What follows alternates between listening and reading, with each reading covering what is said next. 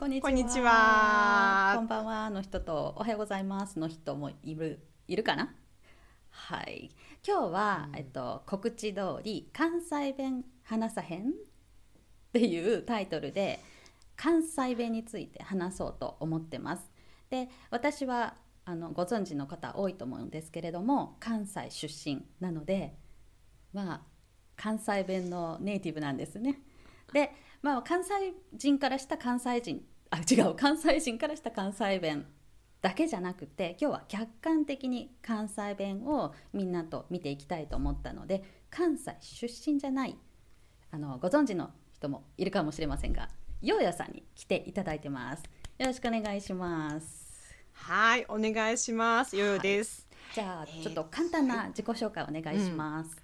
はい、まあ初めましての方が多いと思うんですけれども、えー関西出身ではないということで、九州の大分県出身よよと申します。で普段は私は日本語と中国語の通訳をしたり、それからまあえりこ先生と同じくオンラインで日本語を教えたりという仕事をしています。で関西に実は今は住んでいてもう20年以上になるんですね。うんで実は、まあ、自分の旦那さん夫は関西人子供は関西生まれ関西育ちのネイティブ、うん私一人が、まあ、ちょっとアウトサイダーというかねそういう状態なんですけども。さあ関西20年住んで私の関西弁はどうなったのかというところ今日お話ししていきたいなと思ってます。はい、よろしくお願いします。お願いします。で今日の流れなんですけれども、えっと、まず関西弁の言葉を紹介していって一個ずつ見ていきましょう、うん、私にとってはね当たり前よく聞いてるものでも、まあ、多分聞いたことがない人にとってはえ？なんで？ちょっと関西弁アクセントでしたね。なんで？なんで？なんでって言いまし ったて思うことが多いと思うのでそれをね一緒に見ていきたいのと次にクイズをして私が関西弁で話してヨーヨーさんが共通語に直せるかどうか。直せるもこれえ？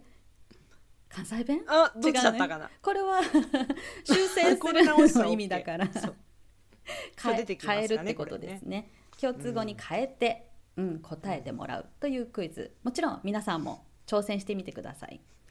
そして、えー、と最後には最近は関西弁が出てくるドラマ漫画あと映画もたくさんあるんですけれども私のおすすめの映画をいくつか紹介したいと思っています。はい、それではまずねいくつか紹介していきましょう。用意はできましたか？できましたか、ではい。ちょっと今これ心配になったんですけど YouTube ライブはうまくいってるんでしょう。あ3人の方ってなってるのあで見てくださってるのかな。コメントねあったらと思うんですけども、はい。流れてくるんでしたっけここ？はい流れますよ。多分コメントっていう流れるかな、はい。い、や見てみたい。そうどう流れるのか楽し質みですね。問とかあればどんどんあの書いて送ってください。うん。皆さんがね「えこれってなんて言うの?」とかあのさっきちょっと言ったかなあのイントネーションが違うんですよね同じ言葉でも、うん、だからうん。例えばよく笑われるのが「おはよう」ってありますよね「おはよう」って。これ関西アクセントだったら「おはよう」って言いますね。ちょっともうすでに全然違いますけど。うん、おはよう、こんにちは、こんばんはって言いなんかますね。聞くだけでちょっと今こう嬉しいような恥ずかしいようなっていうか違うってえ、ゆうさんどっちですか？改めていや朝起きてやっぱりね出ないです「おはよう」っていう人聞いて今でもあ綺麗な関西弁って思うんですよね え、じゃあ朝おはようって言ってるんですか？関西弁の棒家読みで。そうみんな関西弁だけど私一人で「おはよう」って棒読みなんですよ え、なんかちょっと寂しくないですか？みんな関西弁で。聞けるのは嬉しいけど自分で言うのはやっぱりねなんかなんだろう生まれ持ったっていうか私の生まれ育ったところは、九州って割と方言がきつい地域なんですけども、うん私のエリアは標準語アクセントって言われてたんですね。うん。なので語尾は多少違うんですけどもアクセントは比較的標準語共通語に近いと自分では思ってます。うん、なるほでおど。はようっておはよう。まっすぐ。な流れる感じですね。まっすぐ。うん。そうそう比べるとやっぱり関西弁ってすごくこうメロディーのように上うん。上下する。まさに私がやってる中国語すごくそれに似ていて、うん。関西の人は中国語上手になるの早いって言われてますよ。うん。それはいいところかもしれませんね、外国語みたいに聞こえるし外国語習得が割としやすいのかもえりこさんタイ語やってたじゃないですか、うん。タイ語も成長言語ですよね。あーでもあれは あんまり得意ではなかったですね。すっごい苦労しました、最初の最初1年間ずっとうん。トーンの練習だけで、うんうんうん。諦めようと思いました。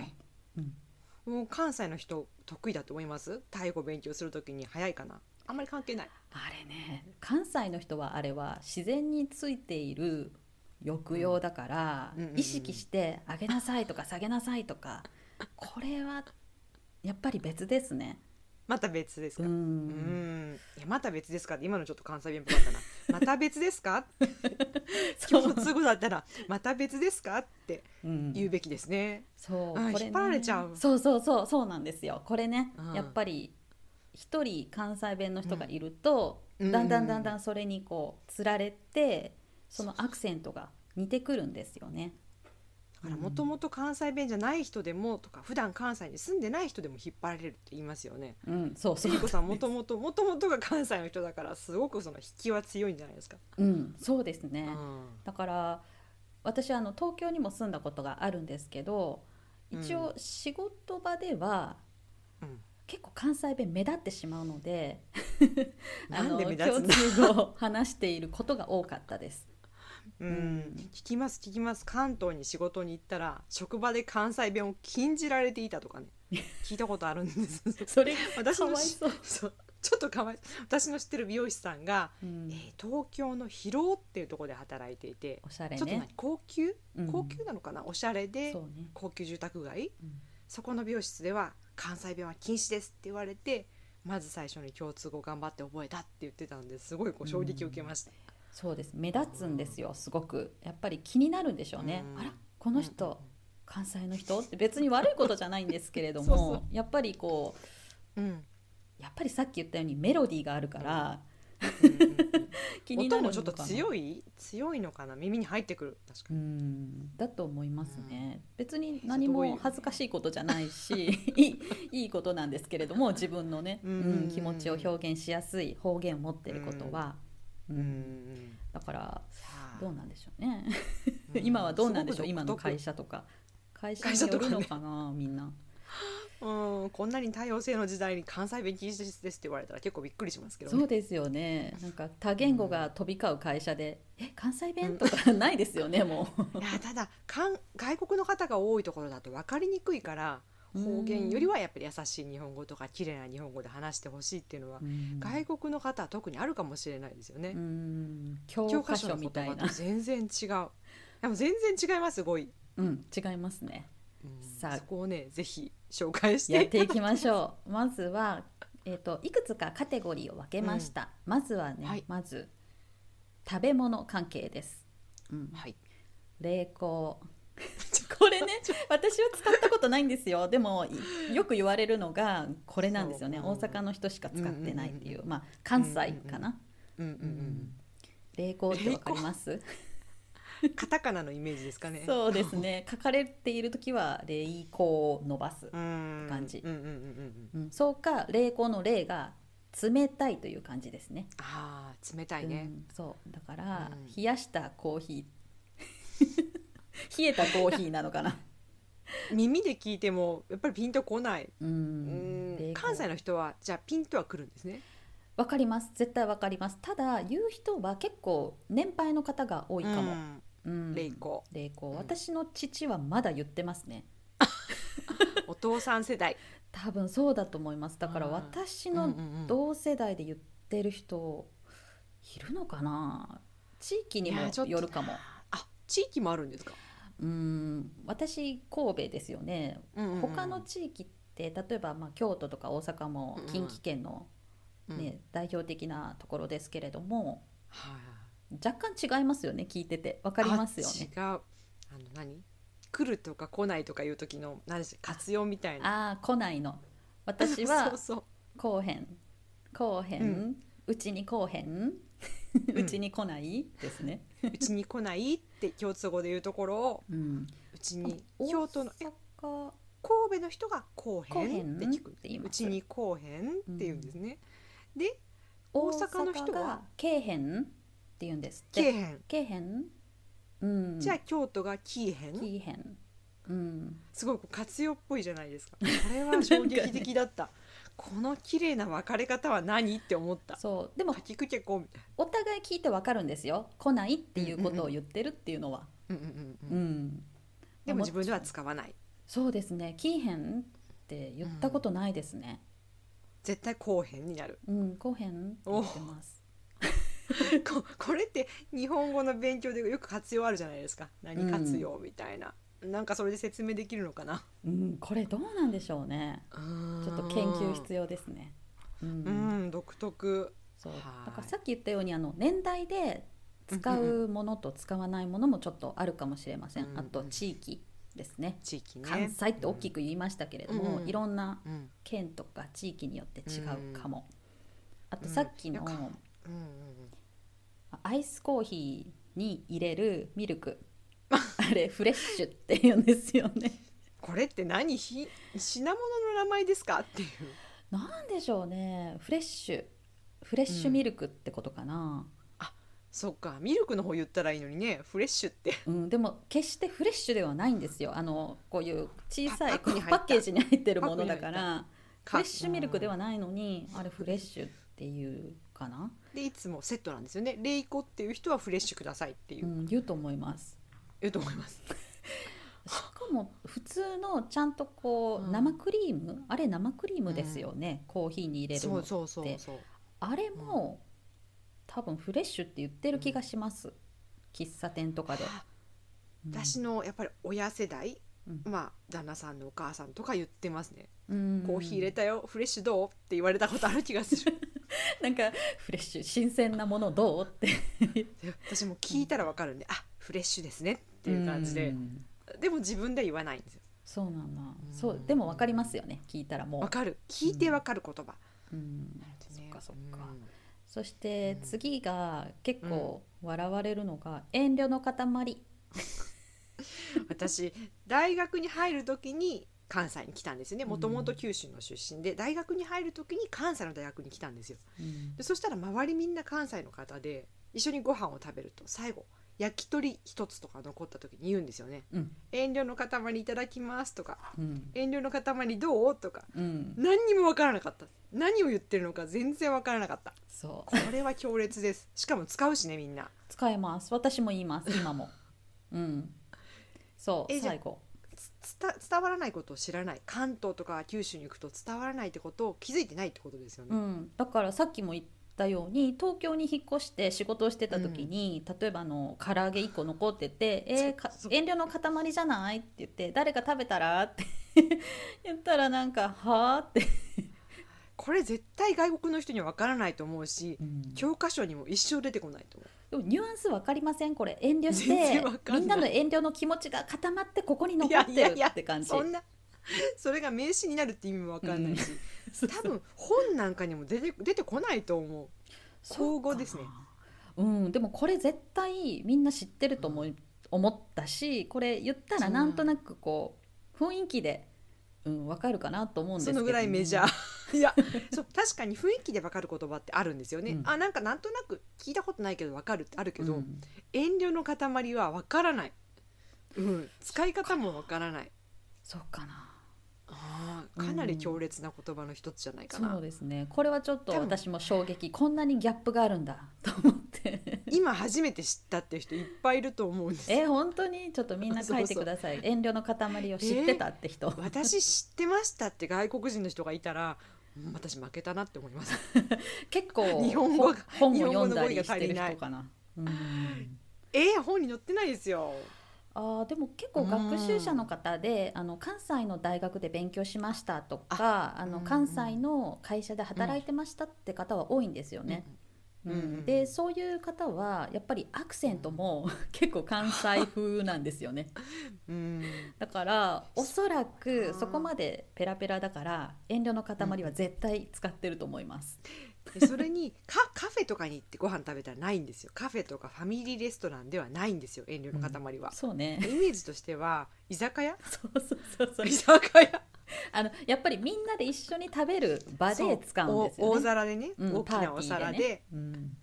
そう。それに行ったことがパーティー？宴会？パーティーでもやるのかな。宴会ですね宴会。でもうん。パーティーではちょっとないか、パーティーでなんだろうキッシュとかがあって。えキッシュ？遠慮の塊いただきますって。なぜかねすごい和風のイメージがある。うんあんま和風のイりメージある。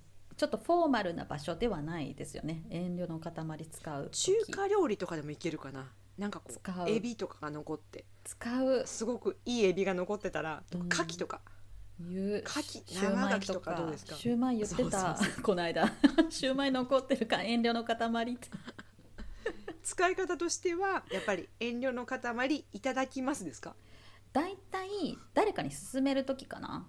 うん。遠慮の塊残ってるよ。誰か食べてっていう感じ。って言ったら言われた方はどう答えたらいいんです？かありがとうございますっていう。結構皆さんことうか譲り合っいて誰かが食べるでそこで「いいよいいよ」って言ってなん共通語で言ったら変だからなんなんていうんですか？ええやんええやん違うな、えー、何々さんどう？ってみんなにこうん。ぐるぐる回ってくる。そそれ共通語じゃない。何々さんどう？って。何々さん食べて、食べて、う食べてよ食べて。じゃあもう遠慮の塊どうぞって言われ何々さん食べてよって答えるのが、そう。素敵な。うんそうそうそう譲り合う、まあ、関それこそもう遠慮の塊だからもうみんなも遠慮するんですよそれをえそこをなんか関西人らしくわっとじゃあいただきますっていうわけじゃないんですね。それ関西人らしいのかな。私の中ではこう率直なイメージがね関西の人はあるんでじゃあいただきますっていうのかと思った。うん。違う。食べるかな？好きなものだったら、うん。結構私はもらいますね。うん、うん。うん、じゃあ遠慮の塊いただきますっていうんですね。うん。そうですね。いただきますとか。それ言わずに食べたら失礼なんですか？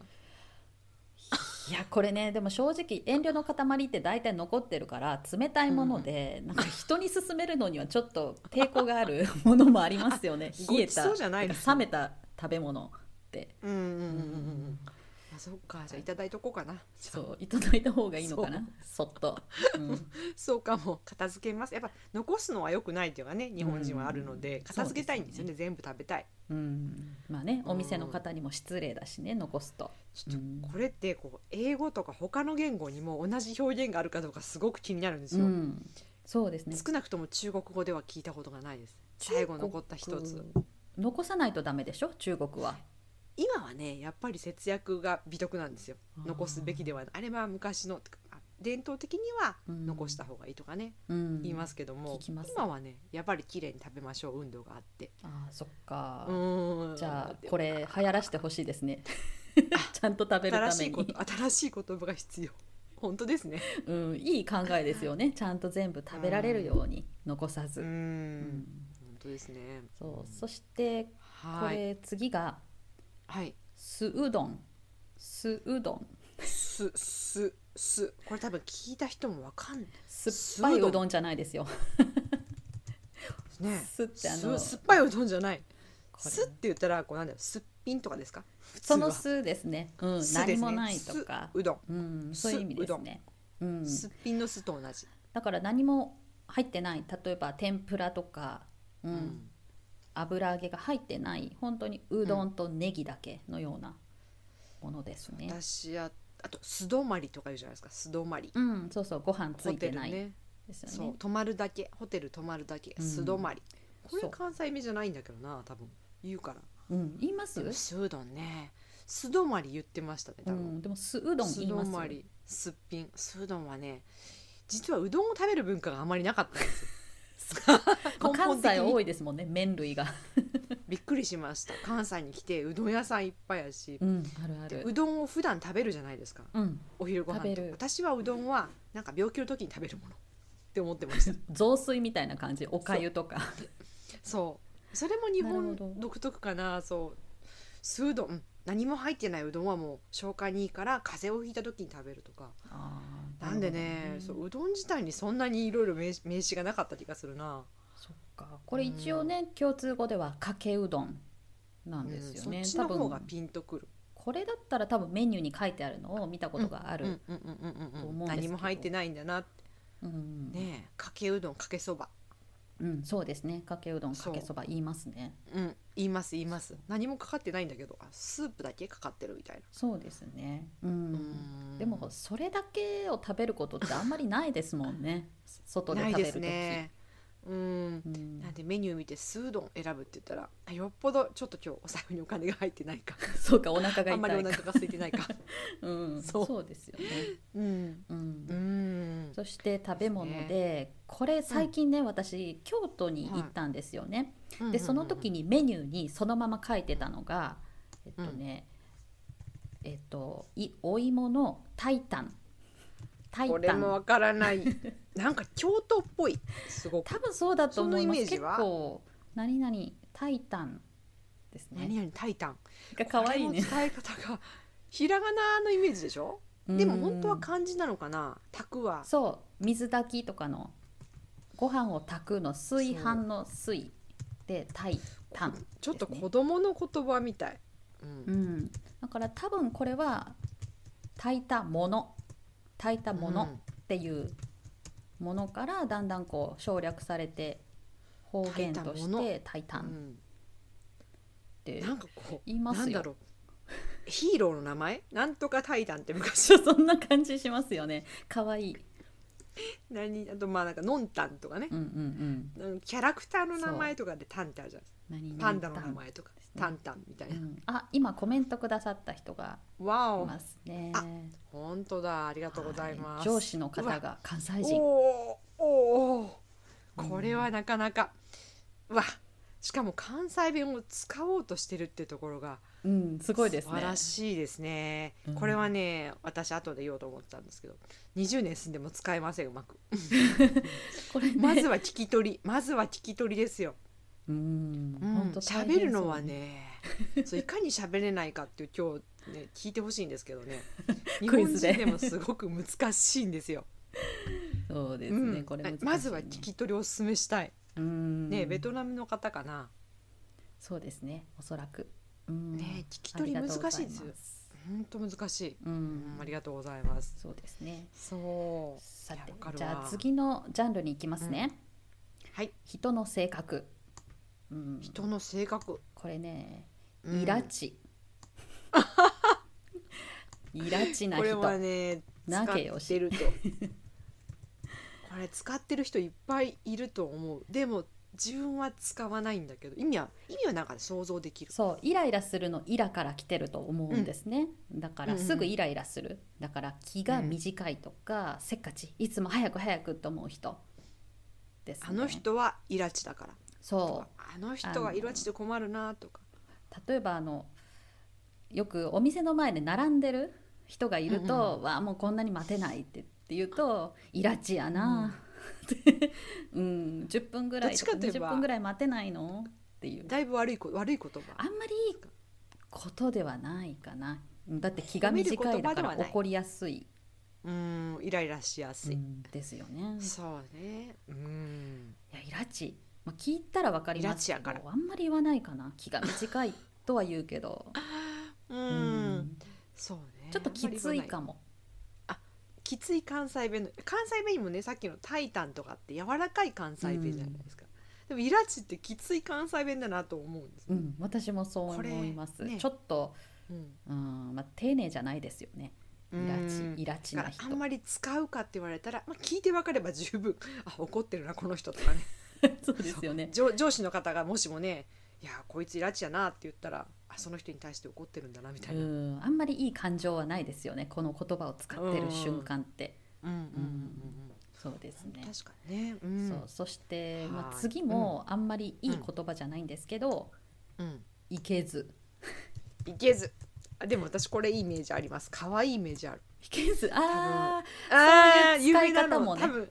そう外国人の方も知ってるかも。ちびまる子ちゃん見たことないですか？あ ありますね。ちびまる子ちゃんで。これはね絶対見たことある人多いと思う。ちびまる子ちゃんのアニメの中の有名なセリフでうーんいけず愛しいけれど憎いお方ってこんなこんな棒読みじゃないですよ。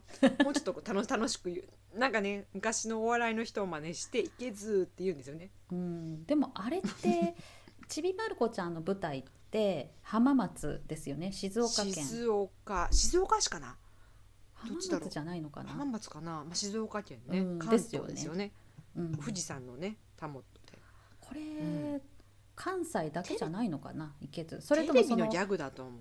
多分何かを真似してるんですよねあれって、うんキャラクターの子がテレビか何かで見たのを真似して言ってるから、もしかしたらそのキャラクター真似している人が関西の人かもしれないうん、私これすごく印象深いけど関西弁って言われたらうんまあどっちなんだろう。どこの言葉かよくわからないけど九州では使ってなかったです。うん、これは使えますね。いけず、意地悪なこととか、意地悪な人で使えますね。いけずなう人、ん、だからたまに動詞でも使えます。いけずするあみたいな。言う言ううん。いけずするって言ってる、よくお母さんが子供にいけずしないであみたいな。言う言う言ううん、いけずせんとってやみたいなうね、ん。いけずせんとってや。結構あります、ね。コメント。あありがとうございます。はいありがとうございます。クイズも頑張ってうん挑戦してくださいね。そうこの後クイズねある、うん。あそうすごいなんかこうあなるほど。先なのかあイラチ。そう、わあすごい。確かに歩く調の早いべてくれて。る、そうかもしれないですね、ううん。ん確かに生活リズムも早いイメージうん。あるか。な、そうかも。いけずもイラチもちょっと似てるな。だから地方の人たちの性格を表した言葉も多いかもしれないですね。うん。えでもね。関西は池津が多いわけじゃないですよ。なんだろういけずな人に直接言葉で言っちゃうストレートな感じですかね。そうなのかな。でもさっき言ったように「ああ池津ね」って言って、うん。まあ、ちょっとこう冗談でうん「うん、意地悪しないでよ」っていうニュアンスでも使えるんですよね。まあ、意地悪って感じですね、うん。意地悪いけずって言ったら。なんかまあいつもこう憎い嫌いだっていう、うん、状況だけではないですよね。うん。うん。口調は大事ですね。いけずっていうのともういけずっていうのは全然違うから。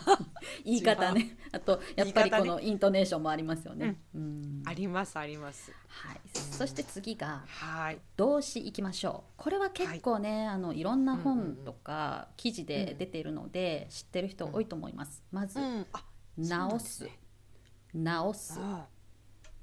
直す。これねあの皆さうんん。最初 これを聞くとあのコンピューターが壊れたから直すとかうん修理するっていう意味でうん。多分教科書では習うんですよね。うん、だけど意味は片付ける。本当だ。そう。直しておいてって言ったら片付けておいてって意味なんですよね。うん、これでも私ね使ってました。大どこで？分でも大分で。本直してとかって。お母さんに言われたりとかちゃんと物を直しなさいって怒られた覚えがあるんで、うん。西日本方言なのかもしれない。まあ大きい意味で言うと正しい方向に進めなさいっていう意味なのかな。あうん。そっか。じゃあ修理するのも物を片付けるのもそう正しい方向は一緒か。方に。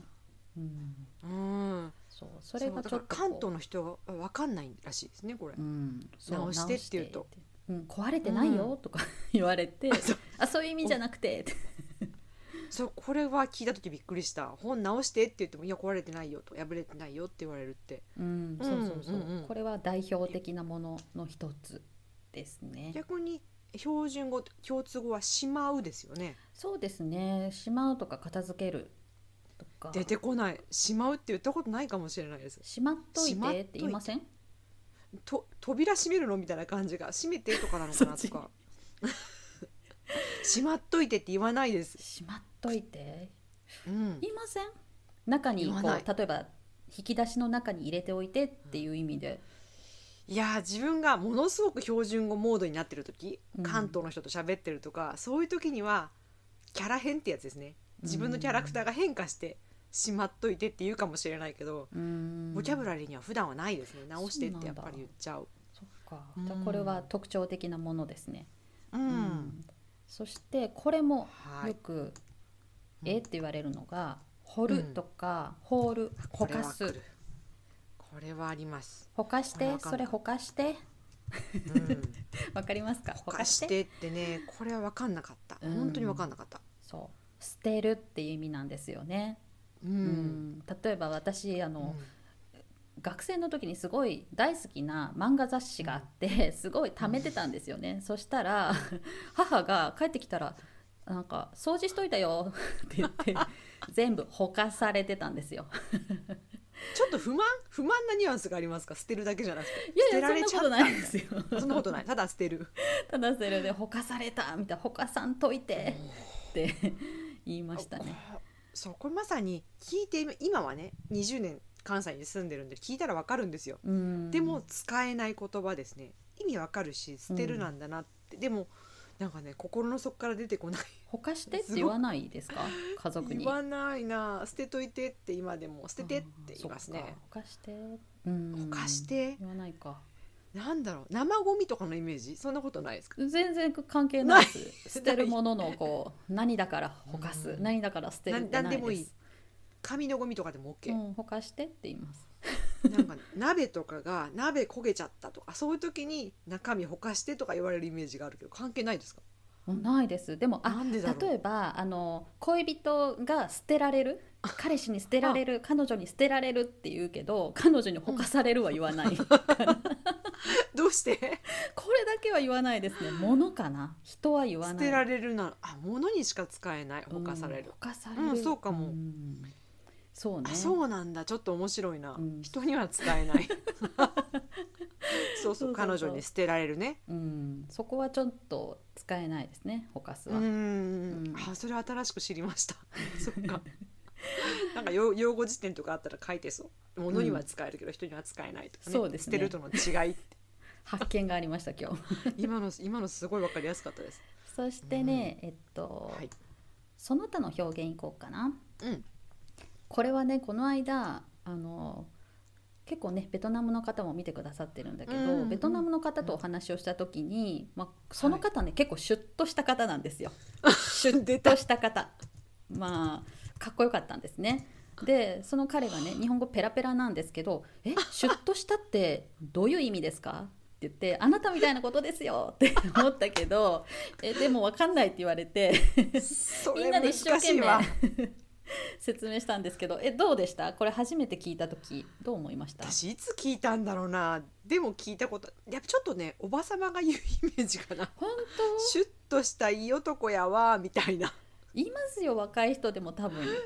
シュッとして、えー、言います言います。若い人同士とかで言うかな、うん例えば小学生とかが言うかどうか。あ 小学生はそんなこと言わないかも、お大人の言葉？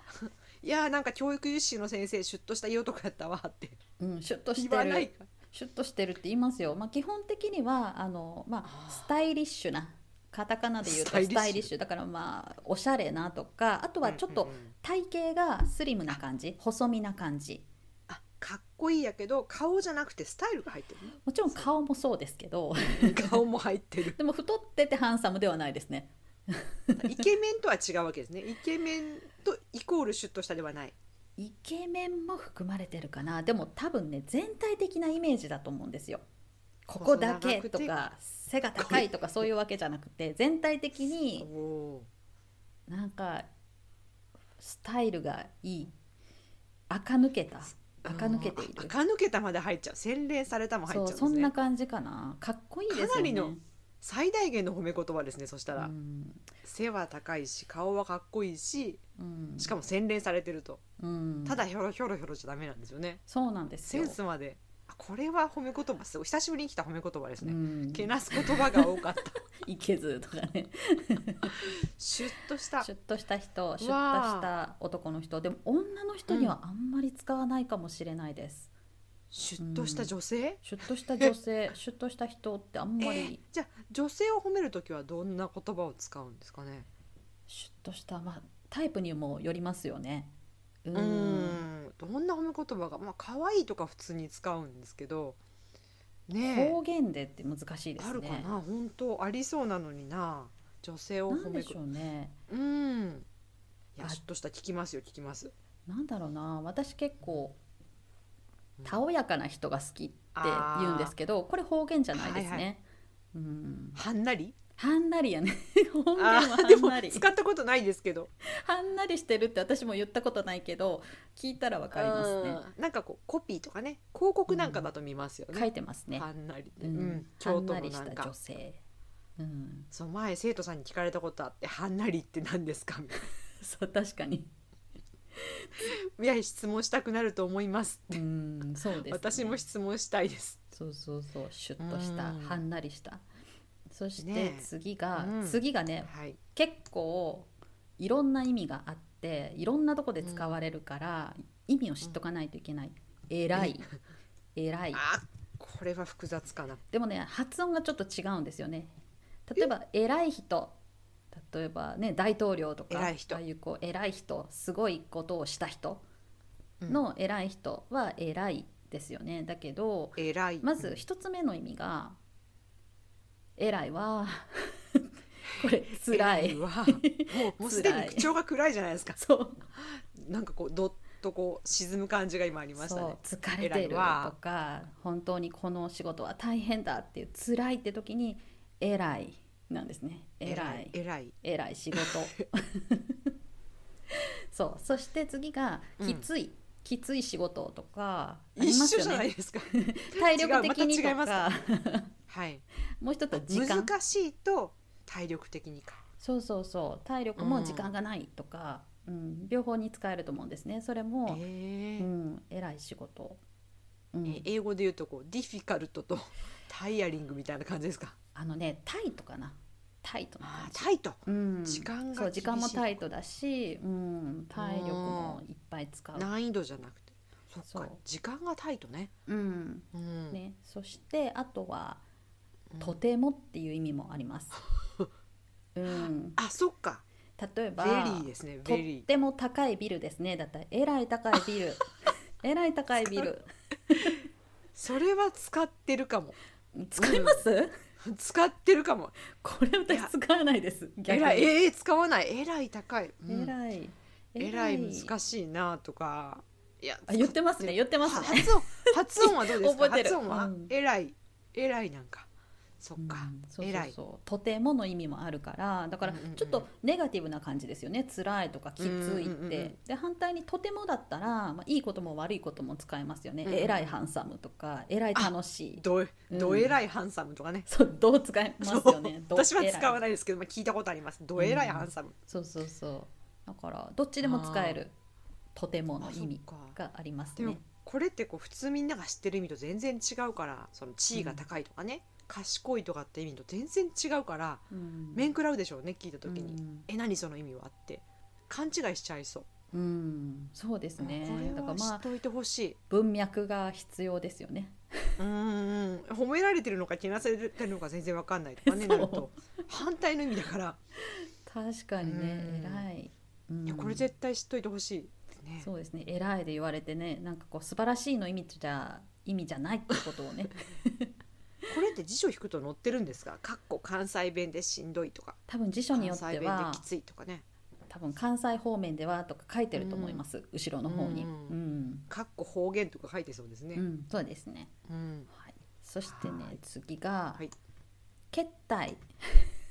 いやこれねドラマとかでしょって思う、これね本当でも使いますか？年配の人が使ってるのを聞聞いたことがあるかな私使わないですね。なんか失礼な感じがして。まあいい言葉じゃない。あんまりいい言葉じゃないですよね。うん。まあ、おか人しいとか？人にも使うし状況にも使う変だなとかおかしい。まあおかしいはその楽しいっていうおかしいじゃなくて不思議だとかそういう、うん、あんまりいい意味じゃないですよね。変ってないいう感じだから。ええらいけったいな人やなみたいな。うん。そうそうそう。感じそうなんです。の使い方ですよね。な形容詞ですね。けったいな人。あなけよし。けったいな人やなって言われたらやっぱり嫌な感じしますよね。褒められた感じはしないですね。うん。だからあんまり私も使わないですし同世代で使ってる人を聞いたことがない、うんまあ、優先順位としては低いかな。さっきの「偉い偉い」の方を覚えてほしい、偉い、そうですね。うん、覚えてほしいのはあっちかな。そして、うん絶対ね最近よく聞くのが「きしょいうんうん。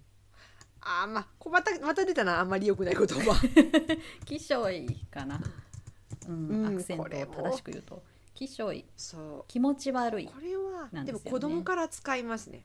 うん子供も言って言う、ますね。すっごい言う、うん、言ううん。言う。うん。今までの言葉って割と私こう大人が使うのかなって年配の人とかうん。イメージだったけど、この言葉子供から使いますね。う、ん。そうですね、うん。うん。だから、私多分これってまあ今はね、あのメディアでうん。どんな方言でもこう世界的に広がりやすいじゃないですか。こうやって YouTube も世界的に見られるわけだし、はい。だから結構早く広がって関西以外でも使われてるんじゃないかなと思ってます。多分使ってた気がする。うん。うん。ですよね。聞いたことありません、ドラマとで。かでドラマなのかな？自分たちも使ってた気がする、ううん。ん、ニュアンスがね伝わりやすいんですよね、うん、なんかね、うん、あんまりいい意味じゃないけど。そう。でもでも外国の人に使ってほしいとか学んでほしいかというと別にこれは学ばなくてもいい気がする。聞いて。ニュアンス使わかれば。伝わりやすいですよね「きしょいわ」って。気言葉がね。そう。これ漢字で書くと気色気色「き」にいうの「いるだ」漢字がありますよね。そうですね、うん。気色。そうですね。色悪い。うん。気色悪い。これがね分かるとなんかこうそこから派生してくるのかってことですよね。気色悪い。まあ、もちろん気色悪いとも言いますけどね、うん。んうんうん。うん書くときはねね。気色悪いって書かないと、どんどんなものを見ています？えー虫とか見たことない虫とかが。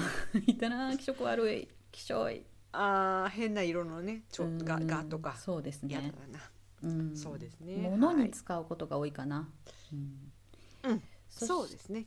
えーともう一つはい。いきましょう、はい。皿。あ皿。ーこれもねなんかね分かるんだけど使うかって言われたら。これねあのお皿じゃないんですよ。ご飯食べるお皿じゃないですよ皆さん。それだったら簡単すぎますよね。皿の本、皿の本。なんでしょう。いやーこれもでもどこで本当に口語ですよね。本とかには書いてないけど、でも使われてる言葉。使いますね。うん。サラピンとかサラピンね。サラピン。ね、うん、そう。これも使いますね。これもなでもな覚えてほしいかというと微妙。あ でも使ってるからね関西に聞いてわかるのは大事。聞いてわかるのは大事ですよね、聞いてわか新しいですよね、うん。新しい本とか新しいメニューとか、うん。新しいコンピュータまあいいいい意味かな、ー、いい意味、うん。そうですよね、うん、これは結構うん。嬉しい使いますね,、時にね皿。いや嬉しい皿やねんって言ってそうこそうそう。うなんか褒められた時にな服にも言うかな？まあ言うかな。言います言います、うん。うん。おろしたばっかりの服に言いますよね。いや今日のその服可愛いやって言ったら皿やねんみたいな。言いますよね。だからなんかやってるの恥ずかしくなってきた。合ってますよ。大丈夫です。合っ正てますか？解です。合ってますか？よかったはい。ということでここまでではい。いくつか皆さんね、えっ、と、はい。紹介したんですけれども今からうん。クイズです、これが難しいんだっていう。さあちょっと今から私は方言スイッチを入れますね。えりこ先生のこう関西弁ってあんまり披露することないんでしょ？普段は。もうレッスンではねないですね。でも今日偶然午前中のレッスンで関西弁を話される方とレッスンだったんですね、でうっかりなんか、お間違って私も関西弁になりそうになったと思って。引っ張られちゃった。そうそうそうそう。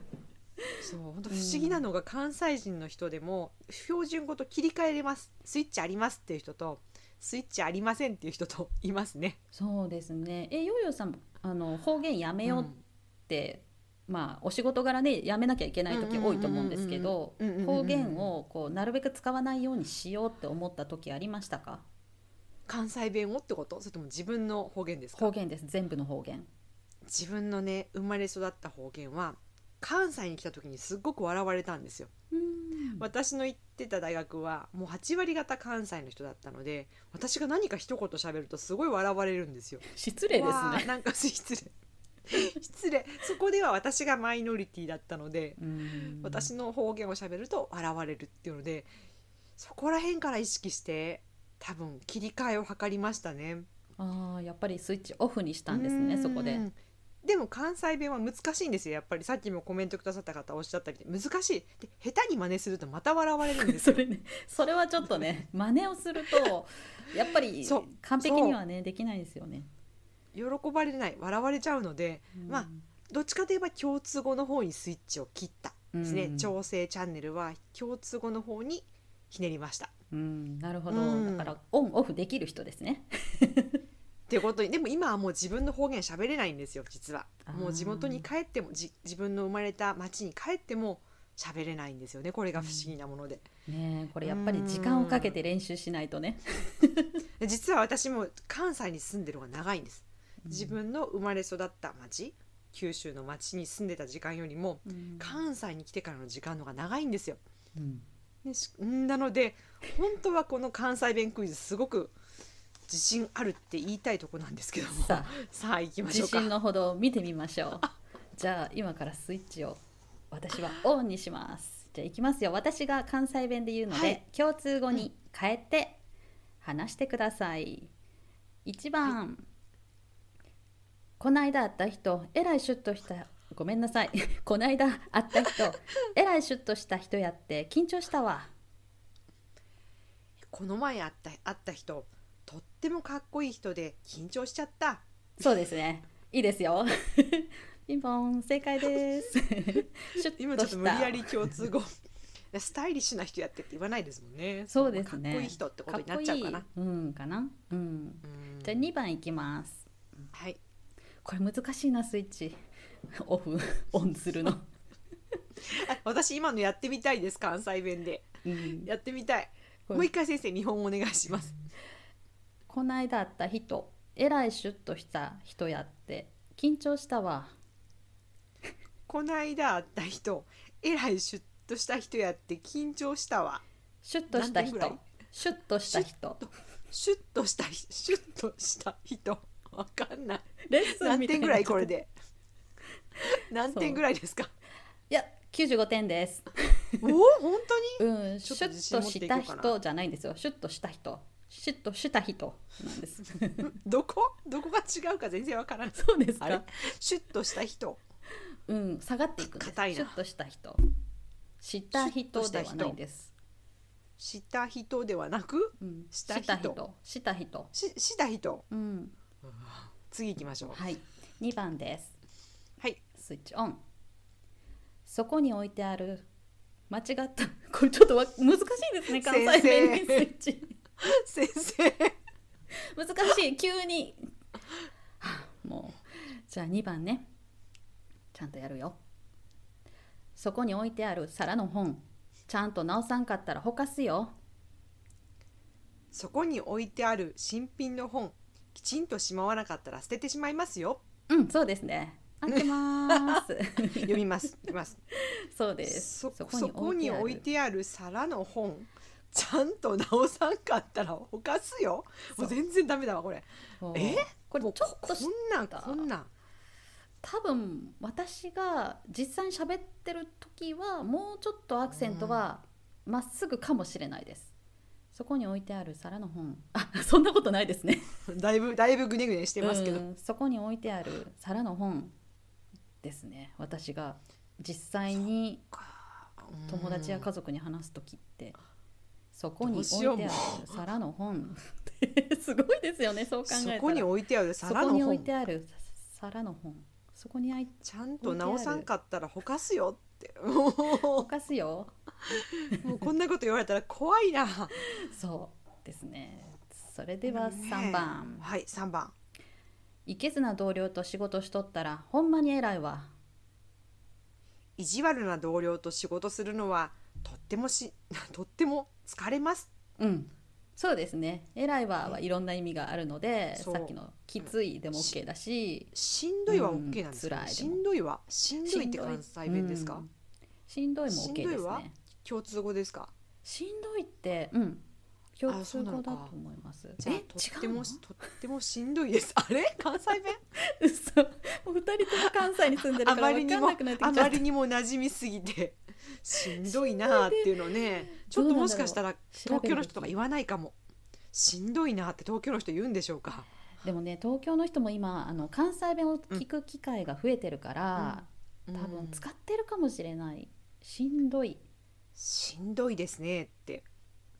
もともとはこれどうも、うん。元は関西方言であるが今日では全国的に用いられる、私の説。そう。私もそう思います。使ってると思う。うんうん。そうですね。じゃあそうか。んだから怪しいとこでしたね、うん。うん。そうはっきり言えないけど今は全国で使われている。とってもしんどいです。とっても疲れます、疲れますとかね、うん。とてもそうですね。疲れます疲れますよかな。うん、ほんま偉いわ。偉いわ。ほんま偉いわ。うん。ニュアンス。ほんま偉いわ。でもなんかほんま偉いわの方が柔らかい気はするかな。うん。本当にしんどい。本当に大変。本当に大変ですっていうのと ほんま偉いわっていうのうん。同じには聞こえないですね、なんかちょっとこう、まあ、個人的な気持ちを告白する感じかな、うんうんうん。うん。そう客観的というよりも、うん、うんそう感情の、なんかこう訴える、感情の発露。うん、そうですよね。そしてはい。1234番いきましょう。はい。今日の晩ご飯はスードンと魚のタイタンにしようか。こんなこと言う人いるのかなって。います。え今日の晩ご飯はかけうどんと魚の煮付けにしましょう。んうそうです魚のね煮付け。しようかしようかしましょうかかな。うんなんかうん。夕ご飯の準備する前に言ってる感じ、うん。今日の晩ご飯はかけうどんと魚の煮付けにしましょそう。う 今日の別の人ですね。今日の晩ご飯。今日の晩ご飯。今日の晩ご飯は酢うどんと魚のタイタンにしようか。すっごい頑張ってる。なんかニュアンスがついてきた気がする でも家でこんな言葉喋ったことはないですね。一生懸命探り探りこうしてますよね。そうそうそう。抑揚をねつけようと思ってうん。思ってるよりもかなり大胆につけていいってことが分かりましたけど。そうなんですよ。えいえいえいってこのあのあこの間言いましたけどやっぱりストレスアクセトちょっと使ってると思います。うんだから外国語っぽいのかな。うんうんうんうん。工程だけじゃなくてうん。今日の晩ご飯は酢うどんと魚のタイタンにしようかっあよくなってたいう方が本当よくなったよくなわっー。なんか今ちょっと朝のドラマに出てる人になった気分で。たあなんかそんな感じ。そう。関西弁を話ね。せ、そう。話さなければいけないみたいなね、うんうんうんうん。もう女優さんとか俳優さんが無理やり関西弁を勉強して喋った関西弁みたいな、うんそうそう。一生懸命作った抑揚。でもでそういうことからしいね。始まるんですよね自然な。あもう言葉。これはちょっと日本人でもこんなに苦労する関西弁ってことですよ。ねえ、はい、そして最後の問題です。5番、うん。うん、だらん数読はイラチの人にはむずいやろね。数読は短気な人には難しいでしょうね。うん。そうです。今日紹介しなかったけどむずい。難しいの意味で。大体わかりますよね。むずい、ニュアンスはわかります。うん、そそう。これね数うん読これ日本ではナンプレで紹介されてるんですよね、ナンバん、ー、ナンプレ。数読でわかる人もね、ナンバー、なんだろう、プレートじゃないしね。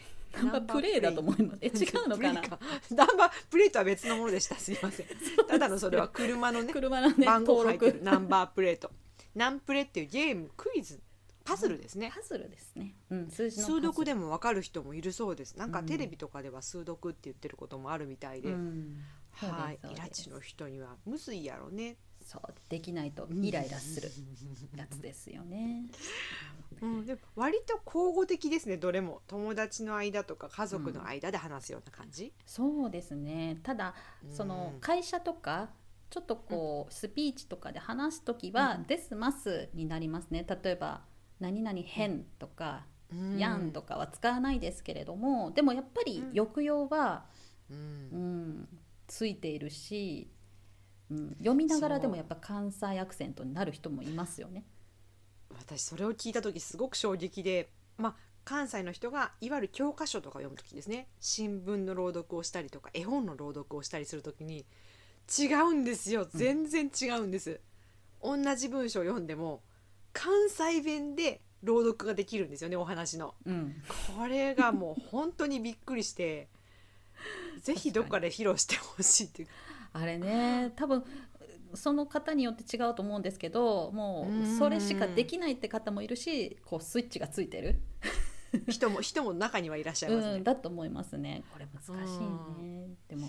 えーなんかこう先生って呼ぶ時にまずこう学校で先生って呼ぶ時に先生ってなんかこういうのも衝撃でした。先生って言いますね。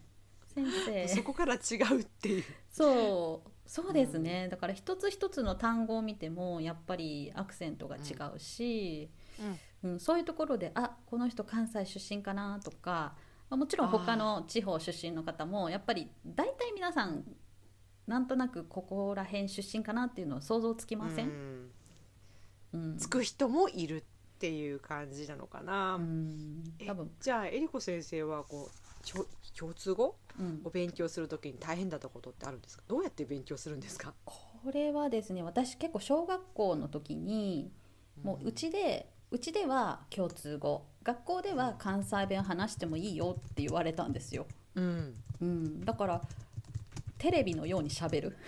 っていう感じで 多分メディアから、うん、学んだと言ったら変ですけれども。うん。あと今はねあのコンピューター世代だからみんな知らないかもしれないですけどあの私結構この朗読のカセットみたいな カセットだってカセットテープとかあとねもっと古いのがあのこのビニールのレコードがついてたの知ってますか？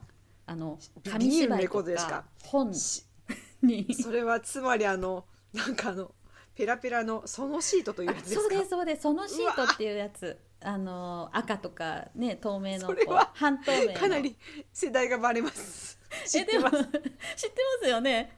うんそうそうそう。ギリギリ多分ギリギリ知ってると思う。ん、でそれでうん。こう本を読んでるんですよね、うん、本を買うとそのそのシートがついてて朗読をしてくれるわけですよ絵本を。でそれを聞いてそのアクセントを学んでいたんじゃないかなと思います、へえそっうか、う結構アナログ、ね学んだって感じですよね、うん。生まれながらの関西弁ネイティブだから。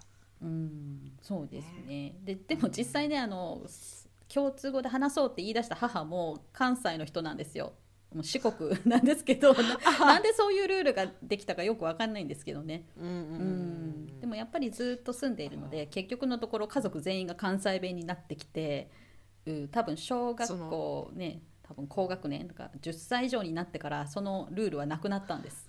あ続かなかったんですね。そうですそうです。うん。多分ねそれやっぱりね、あのこれはあまり良くないことかもしれないんですけれども一人だけ学校で標準語、標準語って言ったらダメなんですね。今共通語を話すとうん。やっぱり浮くんですよ。浮くっていうのもね独特の言い方かもしれない、浮くんですね。浮く。だから馴染めないあの人ちょっと違うみたいな感じになって仲良くなるのが難しい、ううん。ん。うん。だからやっぱりこう言葉でね仲間意識っていうのが多少あるからそうなんですよ多ね少だいぶありますねだいぶありますねありますよねうんだから方言を話した方がその地域になじや、馴染みやすいとかそのグループに馴染みやすいっていうことで、多分母も気づいたんでしょうね、関西生活が長くなって、これ関西弁話した方が物事がうまくいくって。ううん。ん確かにね。いやじゃあこうこれからって私今日喋ってびっくりしたのがやっぱり聞けるけど話せない言葉がいっぱいあるってことにびっくりしたというか改めてやっぱり難しいなって思ったんですよね。うん。でもネイティブのようになるのはちょっと諦めてるところもあって。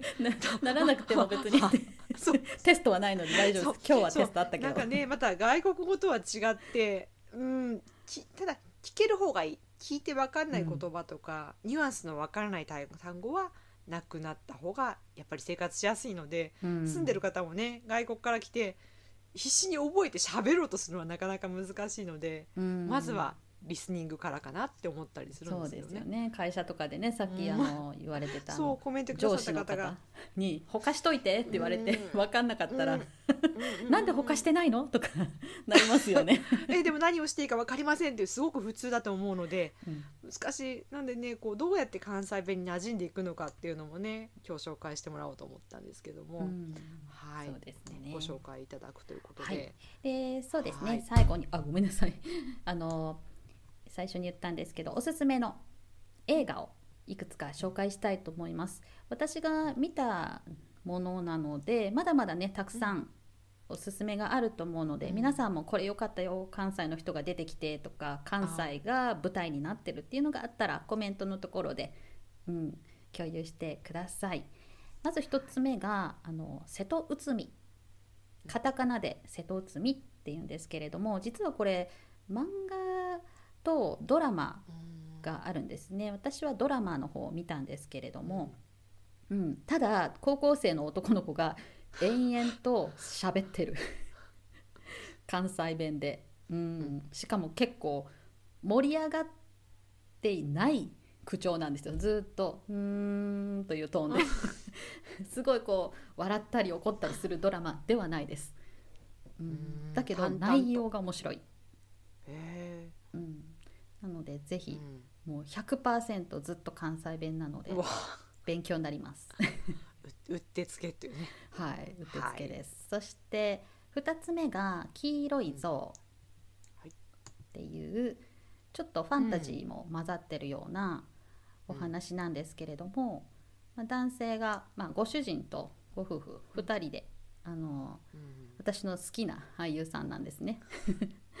うん、それで私は一番のおすすめなんですけれどもうん田舎ですね。関西の田舎の方に住んでいる夫婦がいろんなことを乗り越えていくっていう、うん。うん。まあ、なんていうのかな。夫婦の絆を描いた作品です。うん。いい話そうですね。これはすごくいい話でした、感動する映画うん。です。感動作。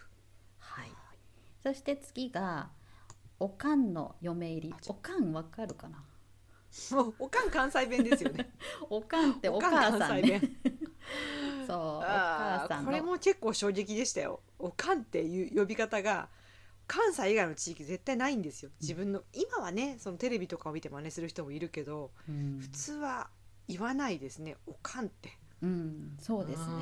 だからお母さんがおかん、お父さんがおとんになりますね。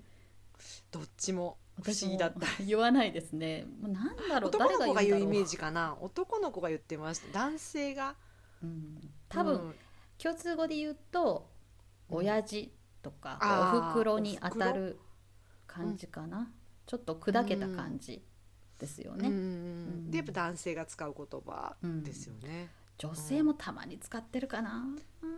ああそっか。キャラクターによるかな。うん、使うことはないですね。そうそう。じゃあこれ主人公がそういうキャラクターなんですかね。女性主人公。そうですね。下町の、うんううん親子のお話なんですよ、だから割と砕けた、うん。会話でうん。2人が、まあ、絆を、まあ、なんていうの？うん。絆を紡いでいくっていうんですか、うん。実力派女優さん2人って感じ。でも2人とも関西人じゃなさそうな感ないんです。イメージがあります。違うんです。じゃあ学んだうん、上手な学んだ関西弁を喋るんですね。そうなんです。でも大阪の風景とかを見ることができるので、多分他の多分俳優さんこの主演の2人以外で関西の方が出ているはずですね、なるほど、うん。脇を固める俳優さんが関西人だったりとかするってことですね、そうですね、うん。はい。うん。そして一番最後が、えー自虐の歌、うん、ちょっと怖そはい、すごいですよね もう自虐のう歌もうよよくないイメージがあ怖そうだな。これこう見えてコメディなんですよ。あだ関西弁ですもんねだって。そううん。うん。結構ねあのめちゃくちゃな ご主人ともうかわいそうなんだけれどももうとにかく尽くすご主人に尽くすっていう尽くしすぎておかしいっていうコメディ。あえなんか阿部寛さん私の生徒さんでもすごくファンだっていう人が多くて。あ多いですね。多分あれですよね。あのドラマ「結婚できない男」そうそうそう。よく言われます、ん。すごく人気ですね外国の方にも。そう。なんですよね。うん。新しいやつ見ました？どっちも見たことないんあでそれ見てください。面白いから。見ます。そう安倍さん人気ですね。ううん、なので結構ね、あの阿部寛さんが出てるっていうと、うん。なんかとりあえず見てみようって人もいるのでこれおすすめです。うん。うん。かっこいい役じゃないので逆にこう面白いかも。えこんなにギャップがあるんだっていう、でしかも関西弁を喋るイメージ全くないんですよ、うん。ないですよね、全く中谷さんもあんまりイメージないかな、うんない、ね、ない。えーなんでこの二人で関西弁っていうのは想像つかないですね。う、ん。そう。それも結構見どころですよね。見物？うんありがとうございます。町のお話です。うんそうなんです。はい。さてちょっと時間が来ましたので今日はね、うん。しょうえー、といくつか紹介してクイズしてあと、映画の紹介もしました。またねあの、関西弁についてこういうのどういう意味ですか？とかこれはどうやって言うんですか？なんて質問があったらコメントの方に書いてくださると嬉しいです。うん、よよさんどうでしたか？今日は。いやもう改めてちょっとまあなんだろうな自分のスタンスが分かったというか まずは聞き取り聞き取り本当にねその20年くらい前に関西に来たばっかりの頃は聞き取りにも苦労したんですよ。その18年くらい九州っていうところで育って関西に突然やってきてもう同じ日本語なのにわからない言葉がいっぱいあったんです。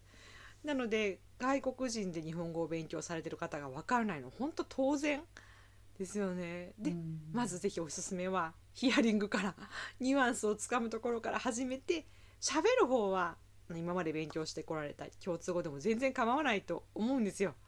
でだんだん喋ってるうちに引っ張られてなんとなく関西弁風に私もなってますし多分皆さんもなってくるんで聞き取り頑張ってくれるといいんじゃないかなと今日改めて本当思いました。自分のことを思い出しながら。うん。はい喋るの難しいです。